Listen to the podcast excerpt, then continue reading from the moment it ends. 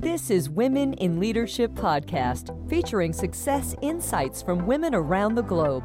Now, over to your host, Anne Marie Cross and welcome to another episode of Women in Leadership podcast brought to you by the Influence Alliance, the business building community for coaches and consultants who want to build a profitable and scalable business. Now, today's topic is one that I'm so glad we're covering, and uh, it gives me great pleasure to introduce Donna James. Now, she says, Yes, the thought of leaving your abuser is terrifying, but so is the thought of staying. But only one of those options can result in your happiness and freedom. Now, Donna is a domestic abuse survivor turned certified coach, a consultant, and speaker. And after fleeing her abusive marriage with her younger sons, no money, no confidence, and no clue on how she would survive, she was determined to build a safe, a healthy, and a happy life for her and her boys. Now, Donna has worked extremely hard to completely rebuild her confidence, her courage, and her life. And her transformation has led her now to coaching other women who've been silenced by an unhealthy or abusive relationship. Now, since 2006, she has been successfully helping women to heal, empowering them to shift their mindset, unblock their limiting beliefs, and rebuild their confidence to find their voice again, move forward, and live and love on their terms. Now, on today's show, Donna is going to share domestic domestic abuse, well, that can happen to anyone. And the experience that many of us are experiencing around the globe has forced people to to be at home so causing uh, the home maybe not to be a safe place. She's going to talk about most forms of abuse. They're not not or they're non-violent. So victims don't recognize or they cannot really consider the toxic behavior that may be impacting them as well as the importance of letting go of guilt. So welcome to the show donna Thank you for having me. You are welcome. And, you know, before we went live, I was talking about sometimes guests who have uh, different topics. And today I've been back streaming my guests. And the last show, uh, we, we talked about how so many people are working from home now and so many people are having to be locked down. And what this has done is it has brought to uh, to even more extreme situations where now uh, women are yeah are feeling unsafe, uh, children are feeling unsafe. So it's so good that you are here sharing your story. Uh, and I know that through the insights that you've shared, the steps that you've taken, I'm hoping that if someone is watching or listening today, or if someone knows of someone who is experiencing this, that they'll have some practical steps to be able to move forward. And I know at the end of the show, you're going to be sharing some resources that people can get access to so that they know that they're not alone home. You are someone who has been there and now we'll say at the onset you've got a beautiful loving husband who supports you. So um, that that is amazing. So let's uh, talk about you say domestic abuse can happen to anyone. Share a little bit more about that donna. Well, you know, a lot of people think that to be in an abusive situation, it usually happens to people that either grew up in an abusive environment or um, you know they're lower income l- less educated. And there's kind of this stigmatism is that you know it's it's people that are not aware that it happens to. And when in fact you know i didn't have any domestic violence in my family at all. Um, you know i was educated went to college and um, you know it it happened to me. And when I started seeing all these people I was dealing with, I was dealing with doctors, lawyers, policemen, um, you know, all these different professions that and different uh, socioeconomic levels that people were coming from that were experiencing that you know this wasn't uh, an issue just with lower income people or people that you know had a lower level of education or you know came from an abusive environment that can happen, but it also happens to anyone. Anyone is at risk. You know, with um, the situation, as I mentioned, with so many more people now having to be at home and in, in environments, I mean, the complexities and the uncertainty and the stress and anxiety often that is caused by, you know, in, in some instances, the workplaces, and we can bring that, that at home. So there may be now situations where previously, and there may be the cracks that have been there, certain things that are happening, but now all of a sudden you've got um, this environment which which is causing you know other instances and and uh, things that uh, we're having to navigate through as as well. So you say also too that most forms of abuse are actually non-violent. With for some people it may be really. So share a little bit more about what are some of the things that you've learned that maybe you've experienced that on until someone actually showed you this is actually not right and is, is considered a form of abuse, what, what, what were those things? Can you enlighten us with uh, some of the things you've learned? Of course. I, uh, for my situation, it started off as being verbal, emotional, mental, and financial. And I sought therapy to help me be a better wife because I felt that everything was my fault, that I was the one that was doing things wrong. You know, I could never make him happy. He was always was angry and and uh, lashing out at me. And I went to see a therapist about that and said, you know, I just I need to be a better wife. And I explained the reasons why to her, and she started asking me questions. And fortunately, she could sense that something more was happening. And this was years ago when, you know, there was less information out there about abuse. But she told me that it's abuse what you're going through. And I, I didn't believe her at first. And she said, it is going to escalate to physical if you don't get out of the relationship. And I didn't believe her. So I just, you know, kind of let it go. And I thought I would just take care of things as much on my own as I could. And before I knew it, things started to become physical. And it was when he threw our five year old across a room because he spilled his milk at dinner time. That was when I realized that everything she told me was true and it was right. And there isn't that physical aspect to it. So, you know, they will um, have excuses as to why, you know, if he's drinking or he does drugs or he's tired or he's had a bad day, he's stressed, that they will come up with these reasons why. And they believe that those are the reasons why because that's what their spouse is telling them. And uh, when in fact, it is verbal, mental, emotional, financial, it can be spiritual, it can be, you know, I think the internet, uh, Donna, unfortunately, is is not as uh, strong as we would like that, but we are going to uh, navigate through that. So the last piece, you, you, we weren't able to hear that. So you said about the financial as well. There, there was another piece that you mentioned. Did you want to repeat that? Yeah. So there's the uh, verbal, emotional, mental, spiritual, financial abuse. Those are different forms of non physical. And then, of course, there's the physical violence, and then there's the sexual violence, the sexual oh, abuse. So, you know, out of the seven forms, five of them are not physical.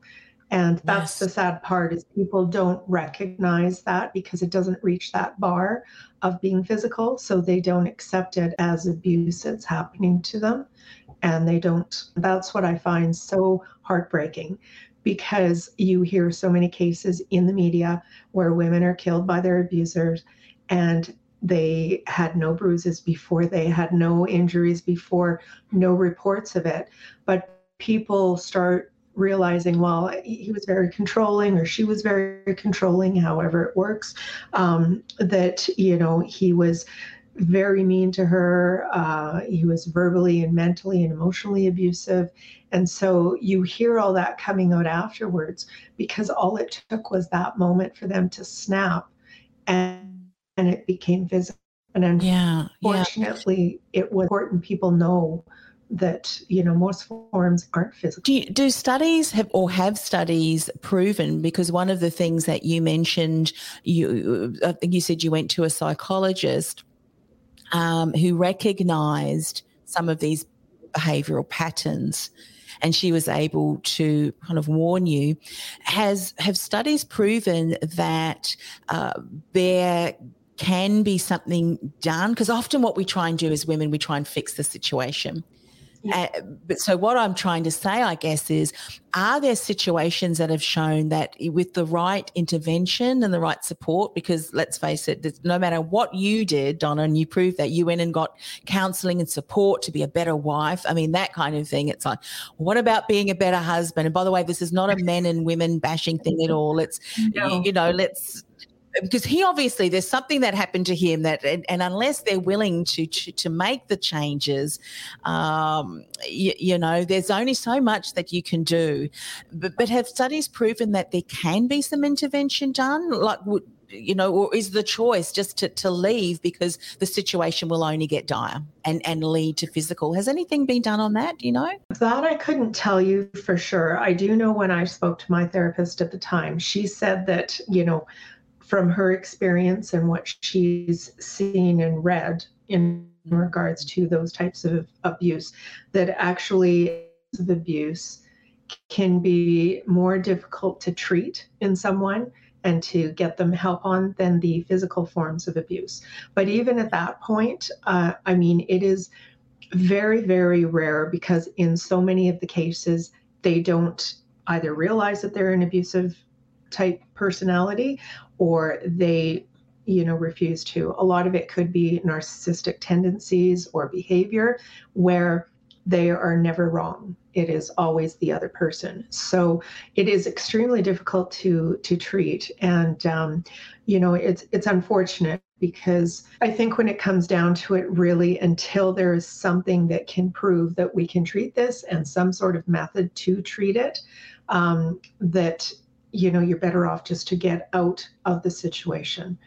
And I will never tell my clients to leave, but I will, you know, educate them as much as I can so that they can make that decision because um, they also have to make it when it's right for them. Otherwise, it can become extremely dangerous if they just do it on a whim um, you know, because someone has told them they need yes. to leave. Mm. And and one of the, the things that I'm really uh, gathering from you, it's important uh, to have the right support mechanisms in place for you, you went and saw a therapist who was able to help you. You now, of course, help women who are in that situation as uh, well. What would let and let's talk about some practical steps, some things. If someone is finding themselves and recognizing the environment that I am in, I am scared for my own safety, this the safety of my children.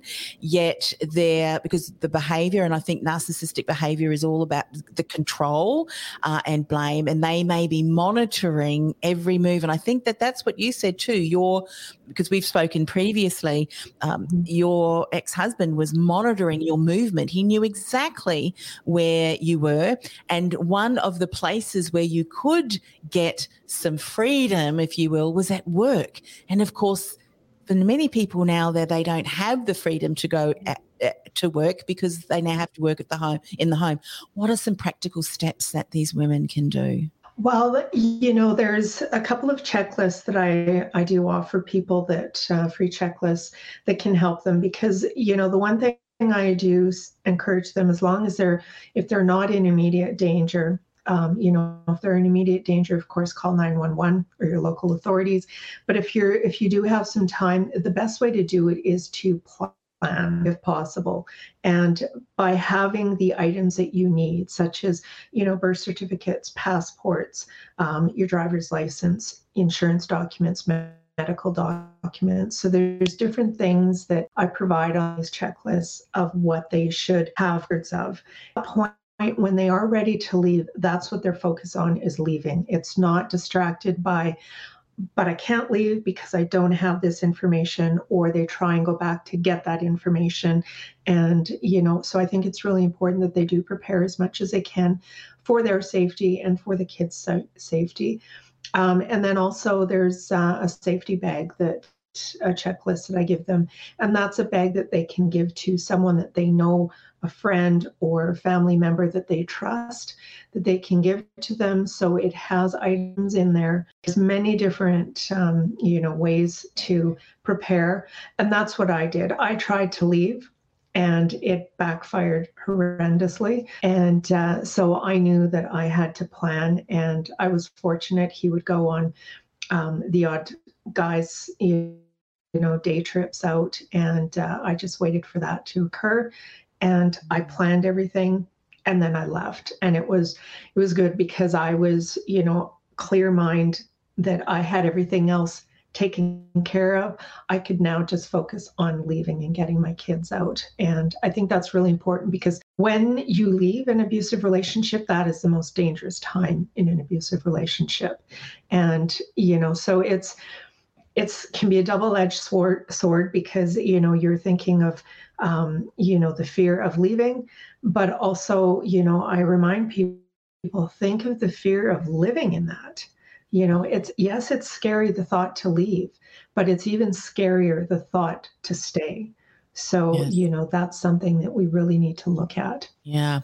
And so looking back, uh, I I would say that preparation as you said is so very important and you've got some checklists which you are going to share at, at the end of uh, today so that people can get uh, a hold of those.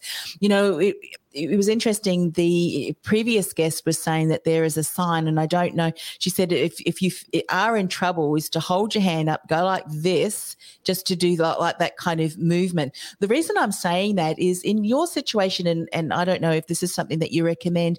Is it helpful for for her to also have some close friends, the ones that she really can trust, that are there, that are aware of that, or is this something that maybe you uh, I guess the, the, the answer is going to be, well, do you have friends? And and because then we're going to talk about, you know, let go of guilt because there's so many different, I, I, guess, emotions that is going through her head too. But firstly, did you have someone that knew that this was taking place, so that always had your back there, just in case you know you're thinking, oh, maybe I should stay.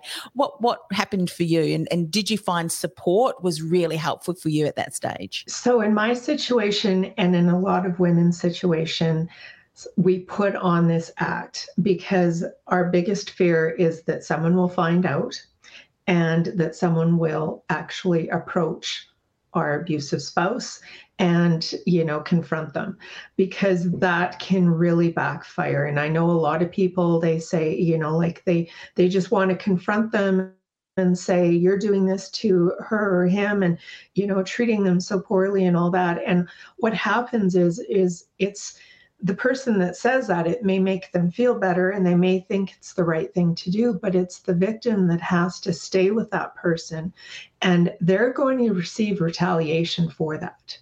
And the other thing to consider too is that you know you don't know what the threat is because a lot of people just assume that the threat is that the abuser is going to say i'm going to hurt you or I'm going to beat you or whatever it is.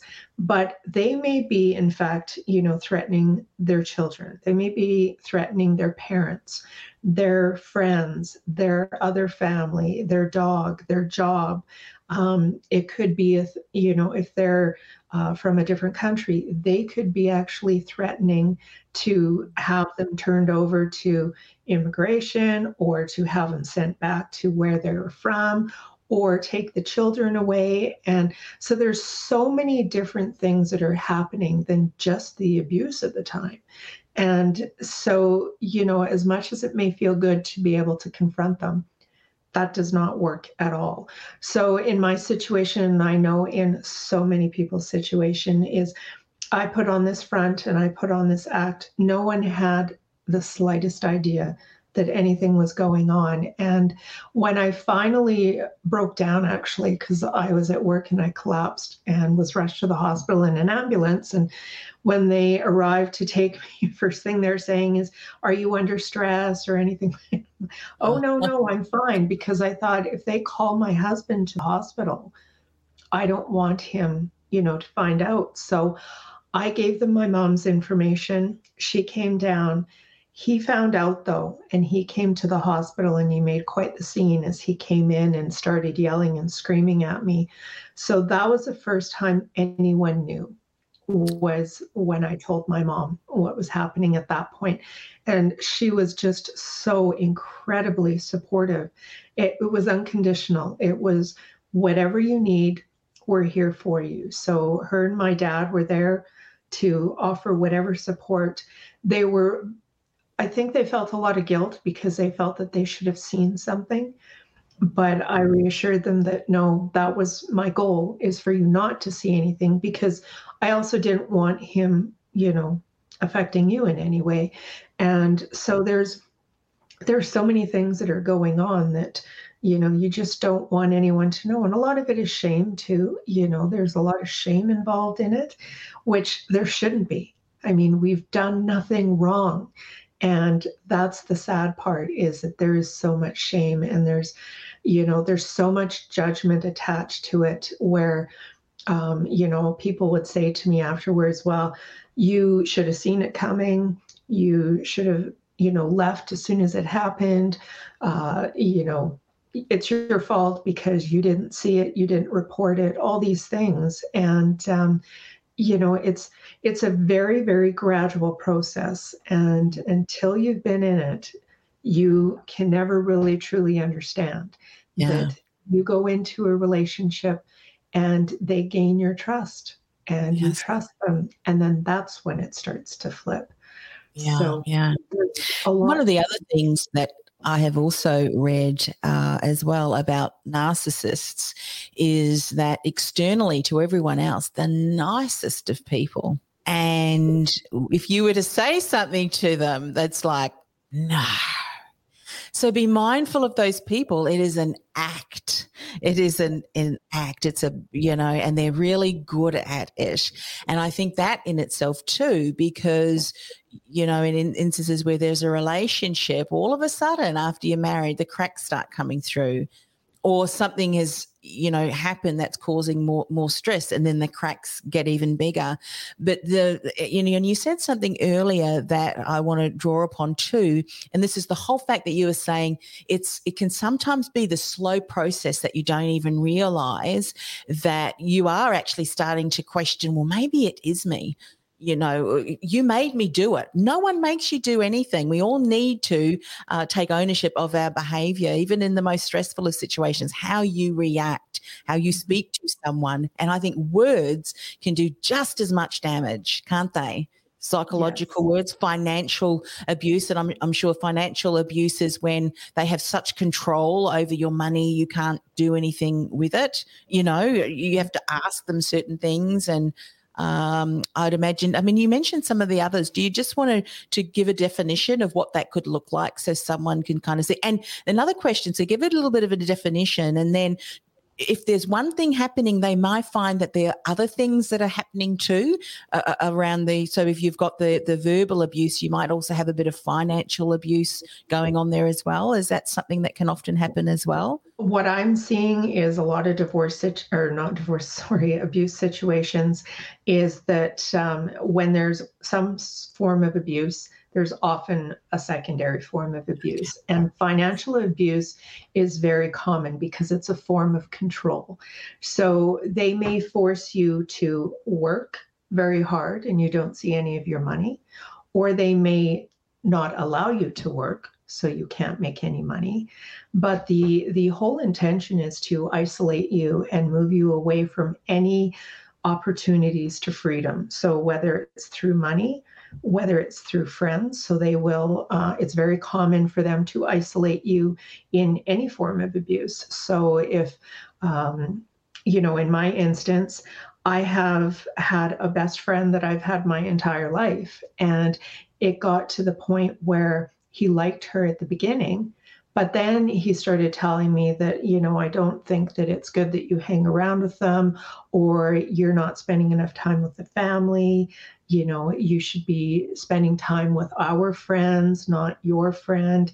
And he just slowly pulled me away to the point where I didn't have the opportunity really to do anything. He kept me busy and he monitored me and it just you know that's common is they just pull you away from any type of support system and for me one of the the points of you know when i really realized that i did need to get away after he threw our son is when he started telling me i couldn't see my brother and my brother and i were extremely close and he didn't want me seeing him anymore. And he also was starting to tell me he didn't want me to see my parents anymore. So there was a lot of and it's it's very subtle and that's the thing that people don't realize. It's it's like the frog in the boiling water. I dated my husband for it was two years before you know we got engaged and another year till our wedding. And there was nothing really there that would have given me any indication. And his family is amazing. And so there was nothing there that you know made me think oh something's off.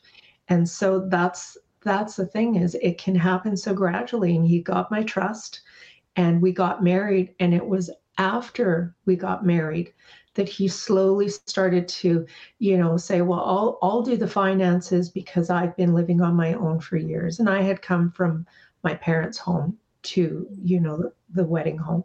And um, he it made sense to me so I said, okay. He said, we'll open up a, a joint account. Great. And then I was told I wasn't allowed to touch the joint account.